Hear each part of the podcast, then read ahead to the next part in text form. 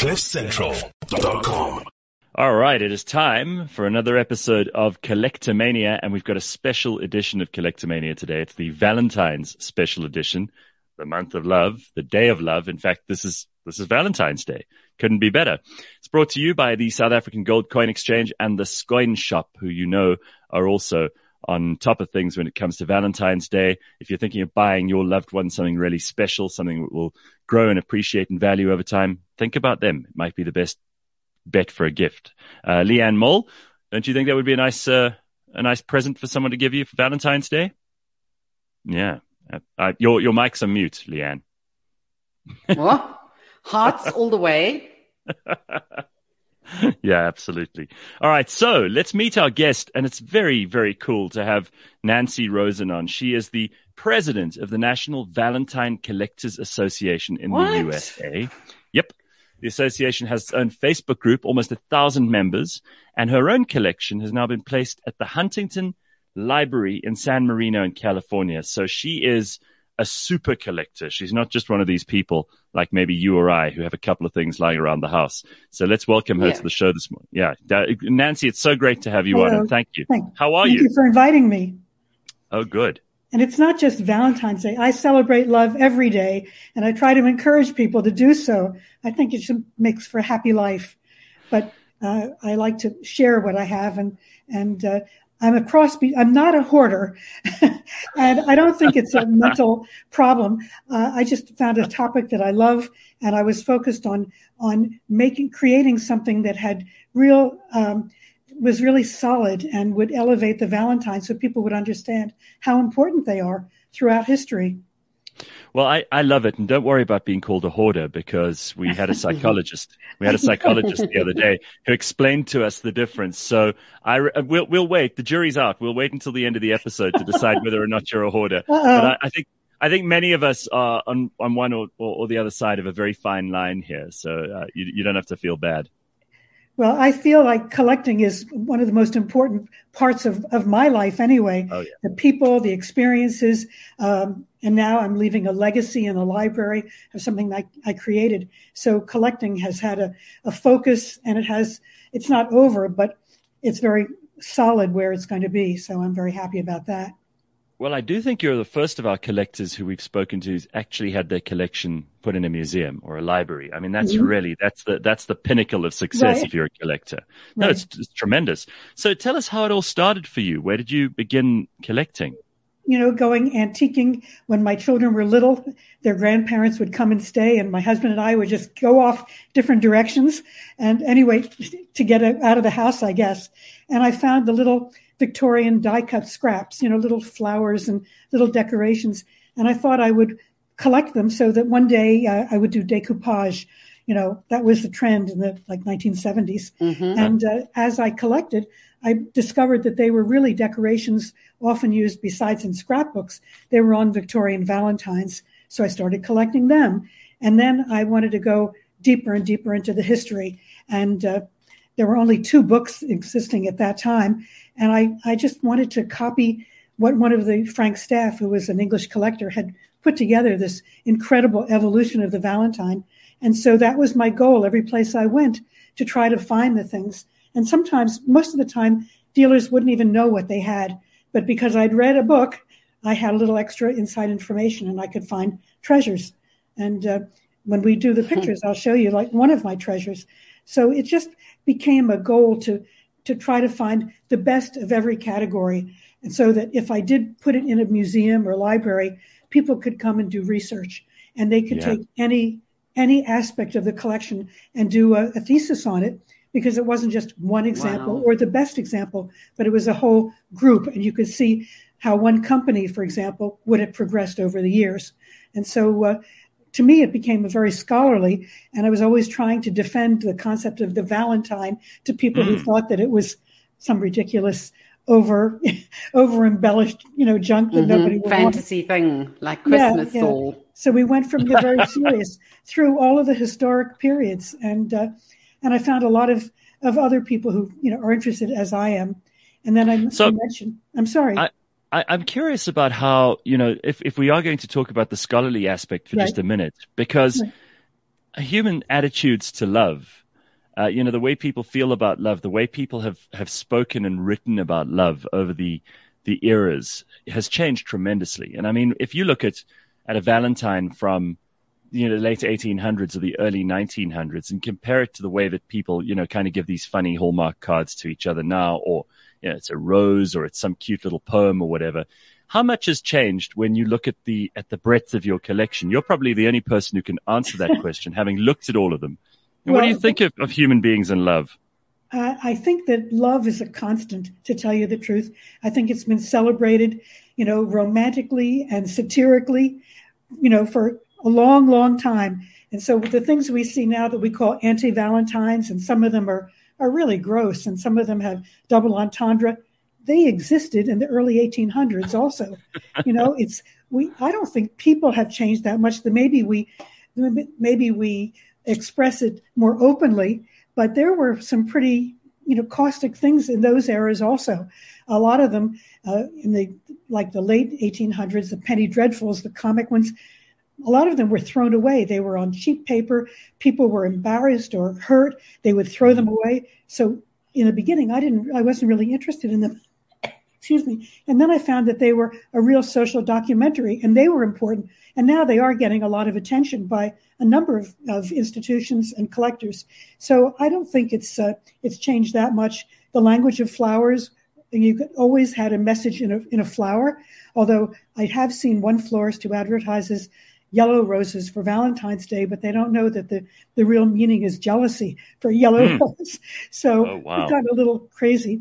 But I think people have always celebrated love in any way they could, from the most elegant, extravagant, expensive to the naive handmade folk art that's maybe done on reused paper, wallpaper, or old letters, things that were just cut out or made by candlelight.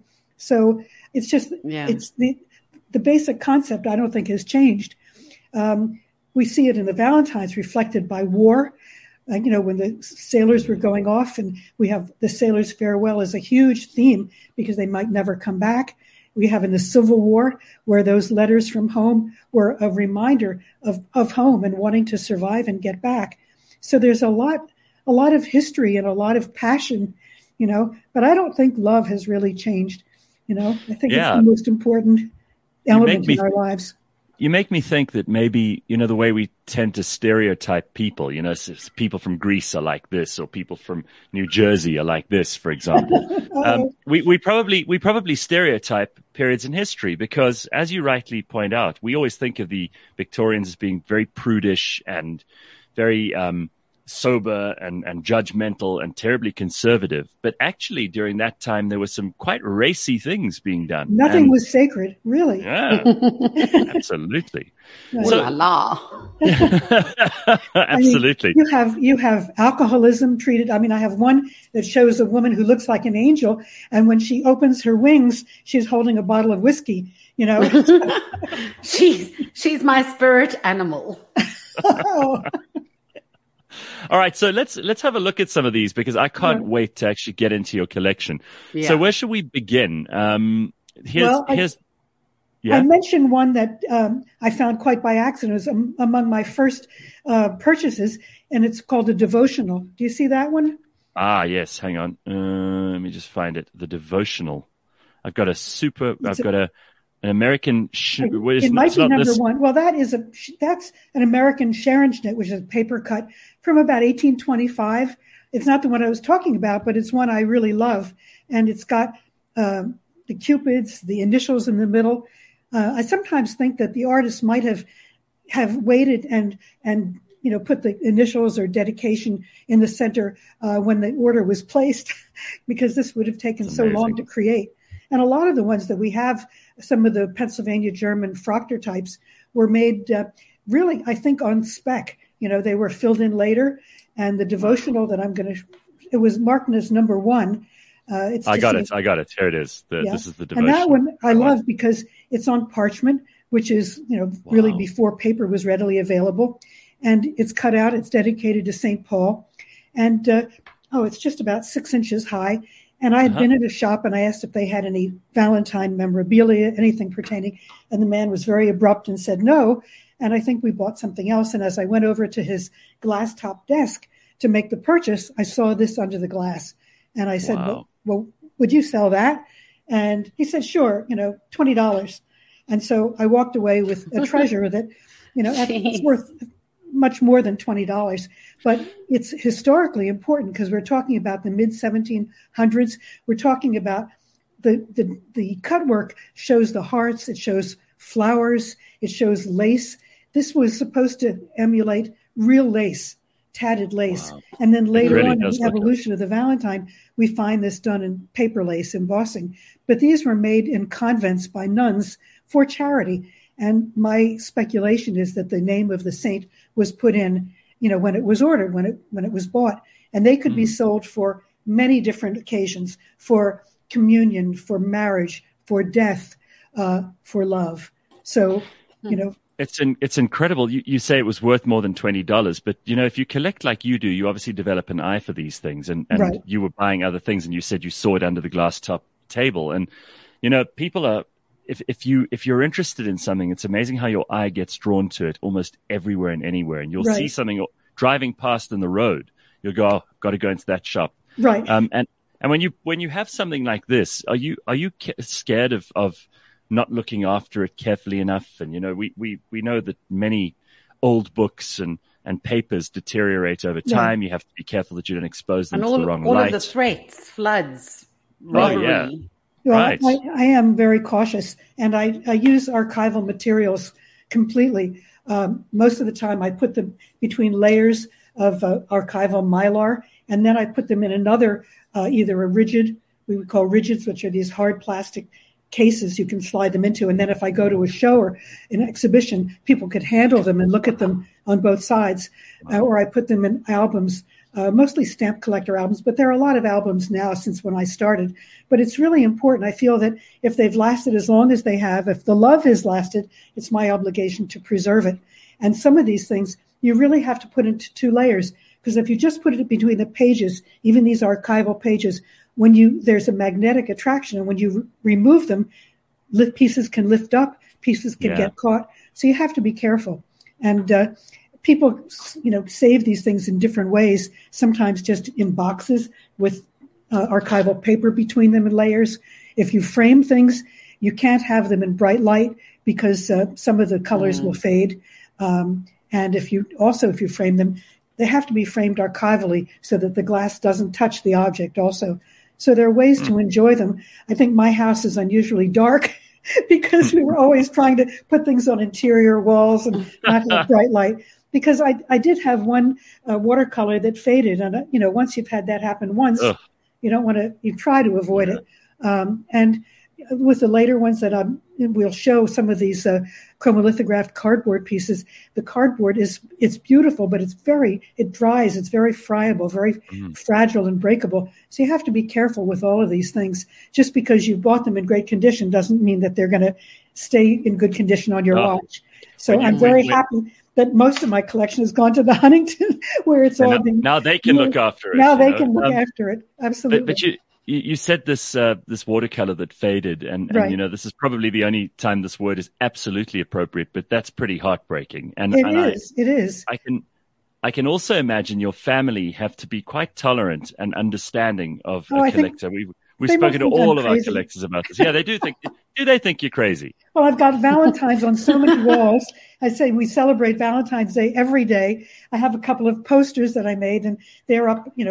One's behind me on the wall, one's in the bathroom, every place you go. We were big collectors. My husband was a big collector of Japanese art. So I started by just putting a few things in the bathroom, and then I gradually took over a lot of the house. So things were all over the place. Nancy, I'd love to ask you. Yes. When I was in primary school, I don't know what grade that is school. In America. Grade school. That's when sending Valentines became a thing. And the first Valentine I received was from a classmate who had knowledge of Asian art. Mm-hmm. And he'd painted the sunset for me and written a poem. And at the age of 12, that was just too much for me. I couldn't accept it all. It was almost at a level of eekness or embarrassingness. And then later on, only now, I'm thinking back and I'm thinking how beautiful that piece of art was that he sent me. And I'm only appreciating it now, 30 years later. He's the one that got away, right? Yeah, is he the one who got away? Right. Well, the Valentines from primary school, from grade school, are a very important part of, especially of our Facebook page, National Valentine Collectors Association, because many of the younger collectors, these pieces, they're antique now. It's hard to believe. We think 1920s to 1940s and 50s. We're all getting older, I guess. It used to be like the Huntington collects pre-World War I. So if it's like before 1920 or 1915, they collect it. But many collectors collect those primary school ones, some, just from teachers, and they're very popular. And I do collect them also. They're wonderful. Nowadays, you have to give a Valentine to everyone in the class. It used to be selective. That's the thing. But no one wanted to be left out. I wanted to ask you, what is your perception of how things have changed? I mean, I was of the era that if I hadn't received at least one Valentine, it would be a time of sorrow. My mom would need to be ready to console me. Said girl would have received 17 Valentines. Exactly. Well, and schools, should it not be? Schools, I think some schools don't even share them anymore because of that. They don't want feelings to be hurt. And I really haven't checked up on what the latest is around here. But in the old days, like 1850s, women could send Valentines anonymously. These, I mean, all throughout my collecting, women could send them anonymously. It was the one time of year, of course, leap year we know about, but this was a time when they could be sent, and many of them were proposals. I have one where a man cut off the bottom of the Valentine and returned it to a woman and said, "I do not desire your love." It was pretty blatant. So it's quite hot. But they were. If sometimes people get a Valentine and they say, "Well, it was never used because it's not signed," that doesn't mean it was never used. But Valentines were sent sometimes with puzzles, like the name might be spelled in numbers or backwards or just from your Valentine. And there are stories about how before there was a uniform postal system in England, and people had to pay for the same thing happened in America too, but the recipient paid for the letter, depending upon how heavy and how far it had traveled. So there were many, there were no envelopes because that would have added to the weight, and you see them folded. But many fathers are said to have refused the Valentines because the daughters had received so many, and they were anonymous, and they didn't know who they were from anyway, so they weren't accepted.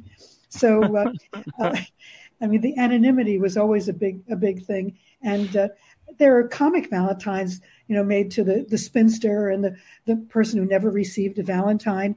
So there was heartaches.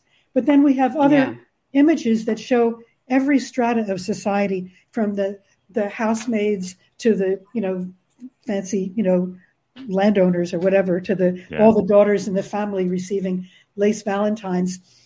So it was pretty general. Every strata of society, people wanted to celebrate however they could.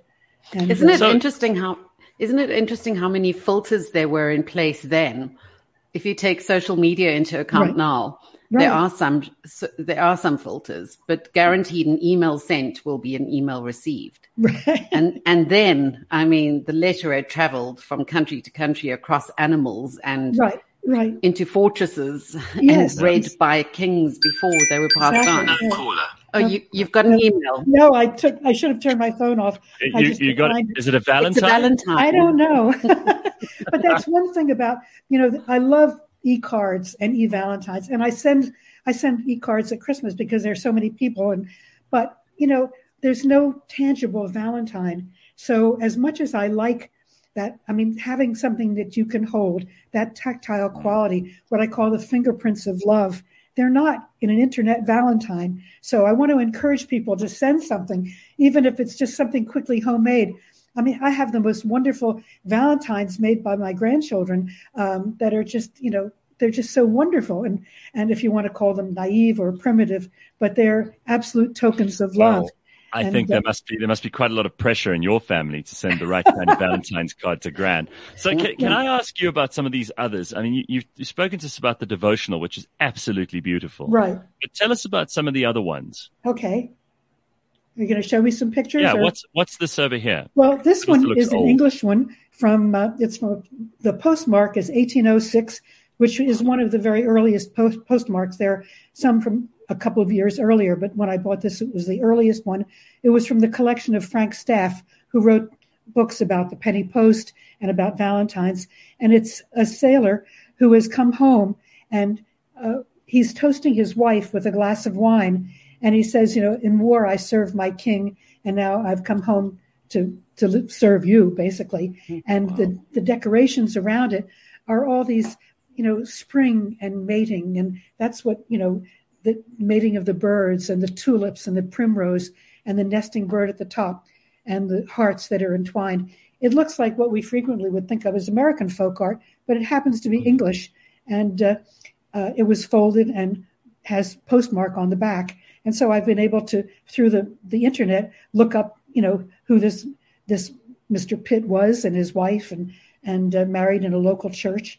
And it's very charming and one of my favorite pieces and very special. That's extraordinary and so beautifully made. And if you think that that's over 200 years old, right, it kind of gives you a lot of perspective. I mean, the people who were so in love with each other then, you can almost feel a bit of it now, right? Even though they've been gone for 200 years. So things like this, when I buy something like this, I'm competing with collectors of folk art, of costume, because you look at the costumes, you see the way they're dressed.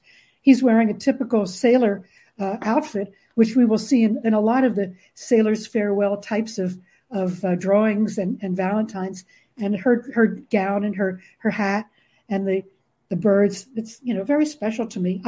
Personally, I like things that are handmade better. I love all of them, but the handmade ones seem to have a special, it's have to think about the conditions. And I have to tell you, I completely agree with you about receiving an actual letter and people who've taken the trouble to make a card or to write something in ink or in pen or whatever on a piece of paper. It always feels much better to me. Right. Well, before there were fancy, papers, which did come about in the late 1700s.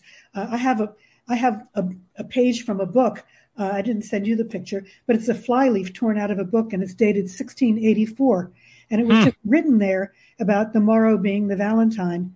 And it's one of my absolute treasures, given to me by a collector who got it from another collector. And despite its value, which I think is great, he gave it to me as a gift of love, and I treasure that. That's 1684, and it's, as I said, it's just a piece of the front, front page. There's nothing on the other side, torn out from an early book. So 1684 is my earliest, and you could have letters. It didn't have to be fancy paper, and often there would be a lock of hair attached. That's the most personal gift.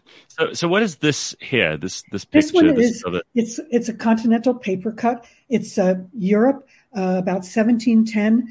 It's also paper cut. The red is a piece of paper that I put behind it when we used it as an invitation for a Grolier Club event. I love the costumes. You see her headdress and her. Oh, it's just incredible. He's got his boots and his waistcoat and his tri-corner hat. And they're handing each other these. Does he have a dog? And she has an animal too. Yes. Look, it reminds me of the unicorn tapestries we have here.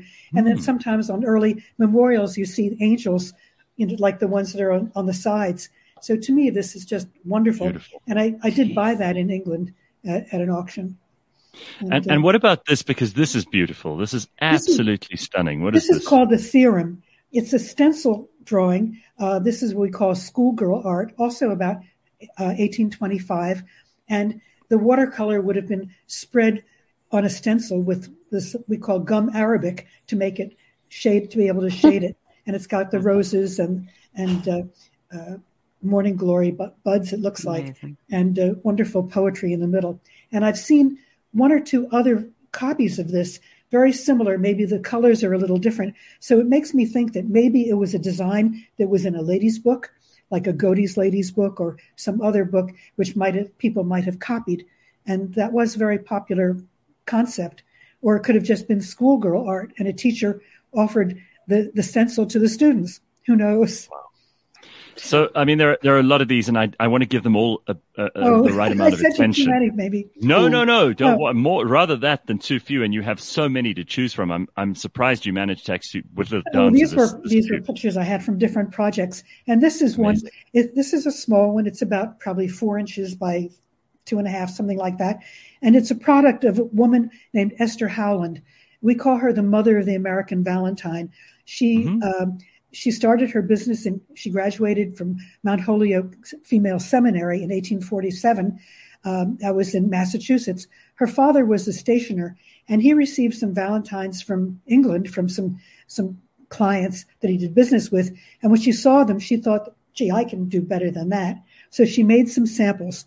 This kind of sample has layered lace. It has her little, you can see the red wafers behind, which was one of her signatures. There are little accordion pages which make it rise up in layers, and then she has maybe a Baxter print in the center of an artist. And so these would have been sent. She would make a template, and all the materials would be in a box. And she first she had her brother take them on a sales trip. He wasn't happy about it, but he did, and he came back with $5,000 worth of orders in 1847.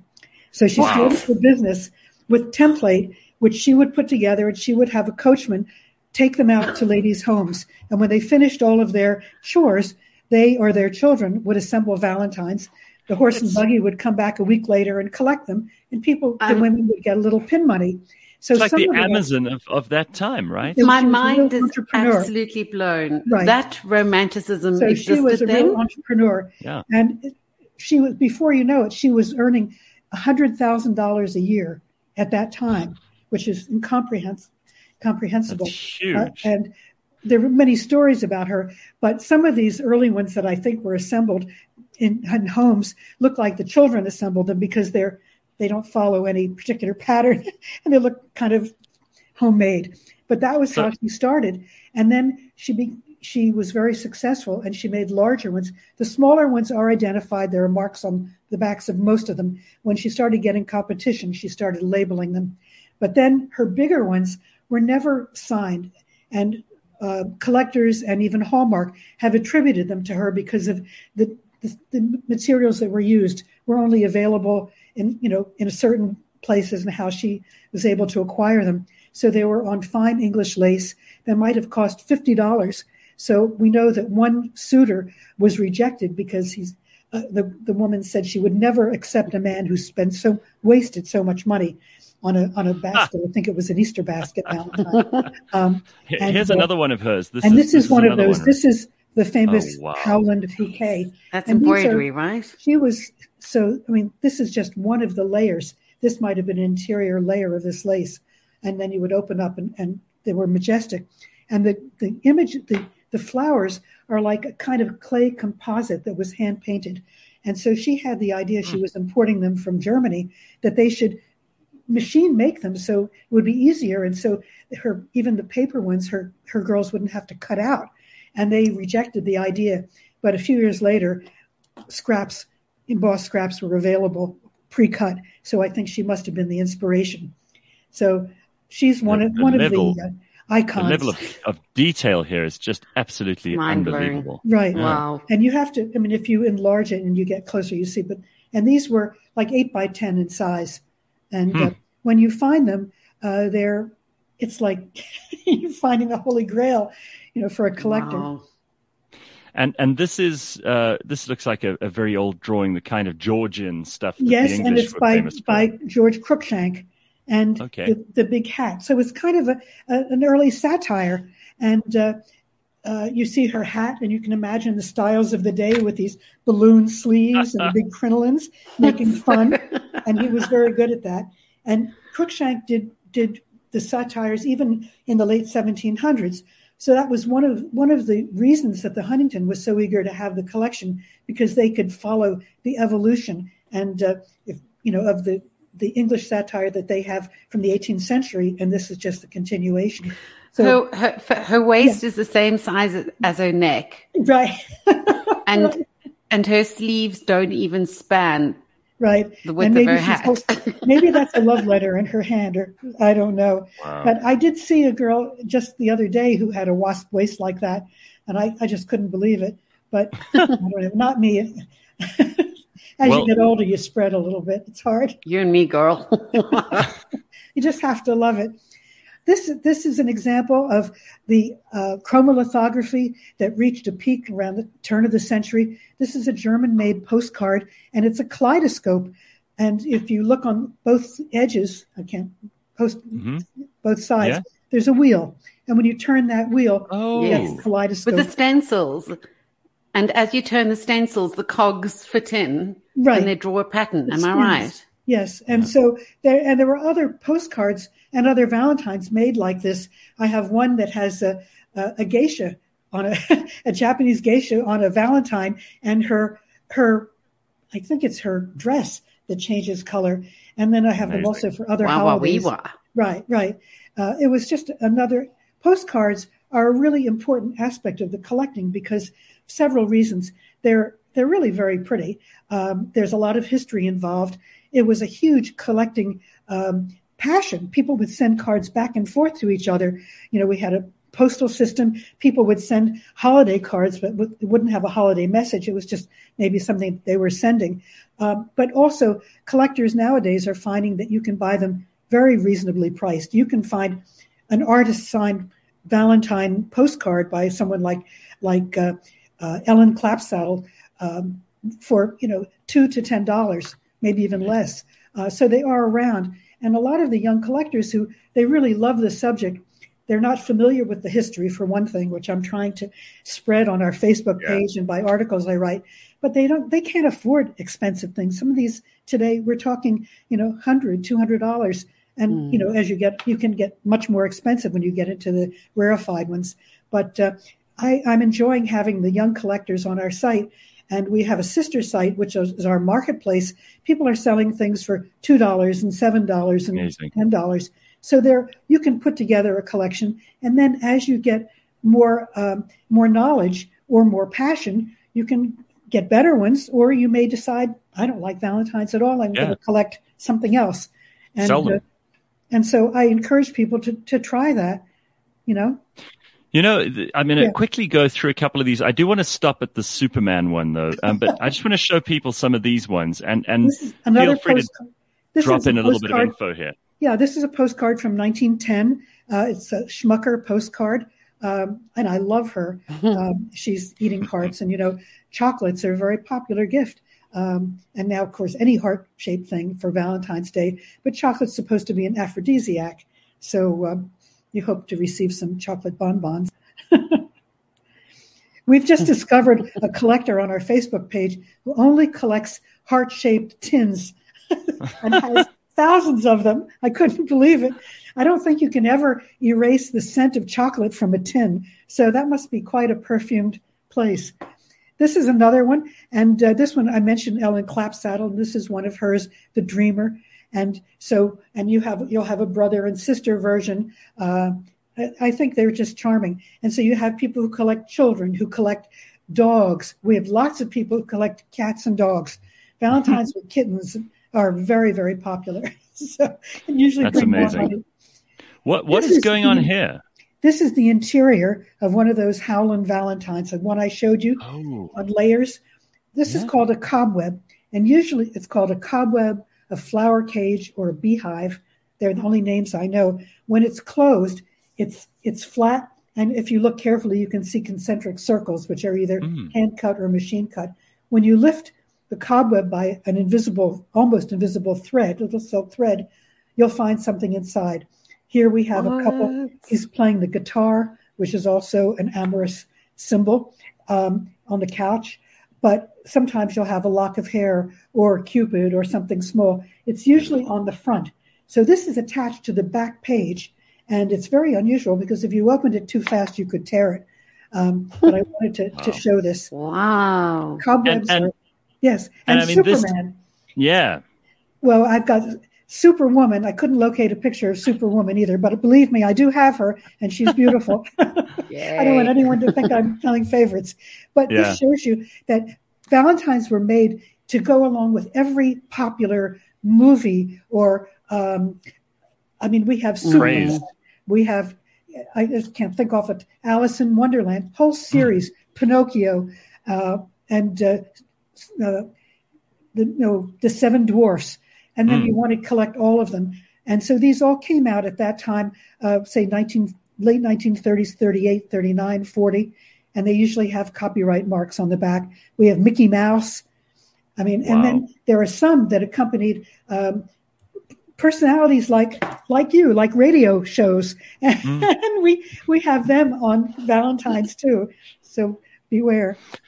Nancy, I'm just so pleased that you gave us a little peek into your world. It's mind-blowing.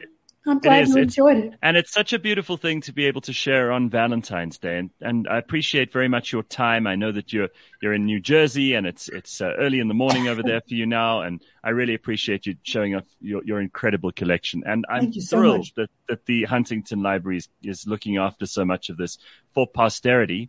What are you going to do with the stuff that you haven't given to the library? Are you going to hand it to the kids? Is there someone who wants it? Well, I'm working on a group that is another group that's going to go to the Huntington.